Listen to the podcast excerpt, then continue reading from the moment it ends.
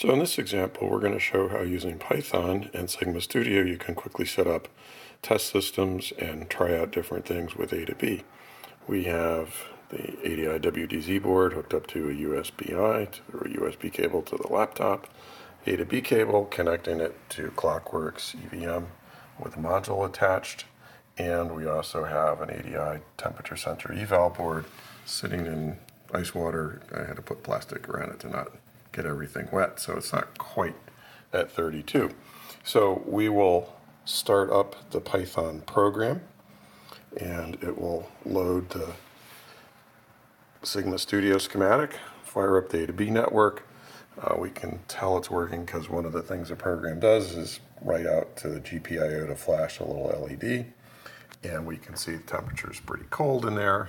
And we'll take the sensor, whoops, oh well, sensor out of the water and warm it up with my finger.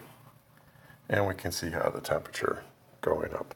So a simple example, but basically a lot of engineers like to use Python, and this gives the ability to quickly create some uh, test cases and prototypes and just try things out without having to go through all the time and effort of building their own hardware first.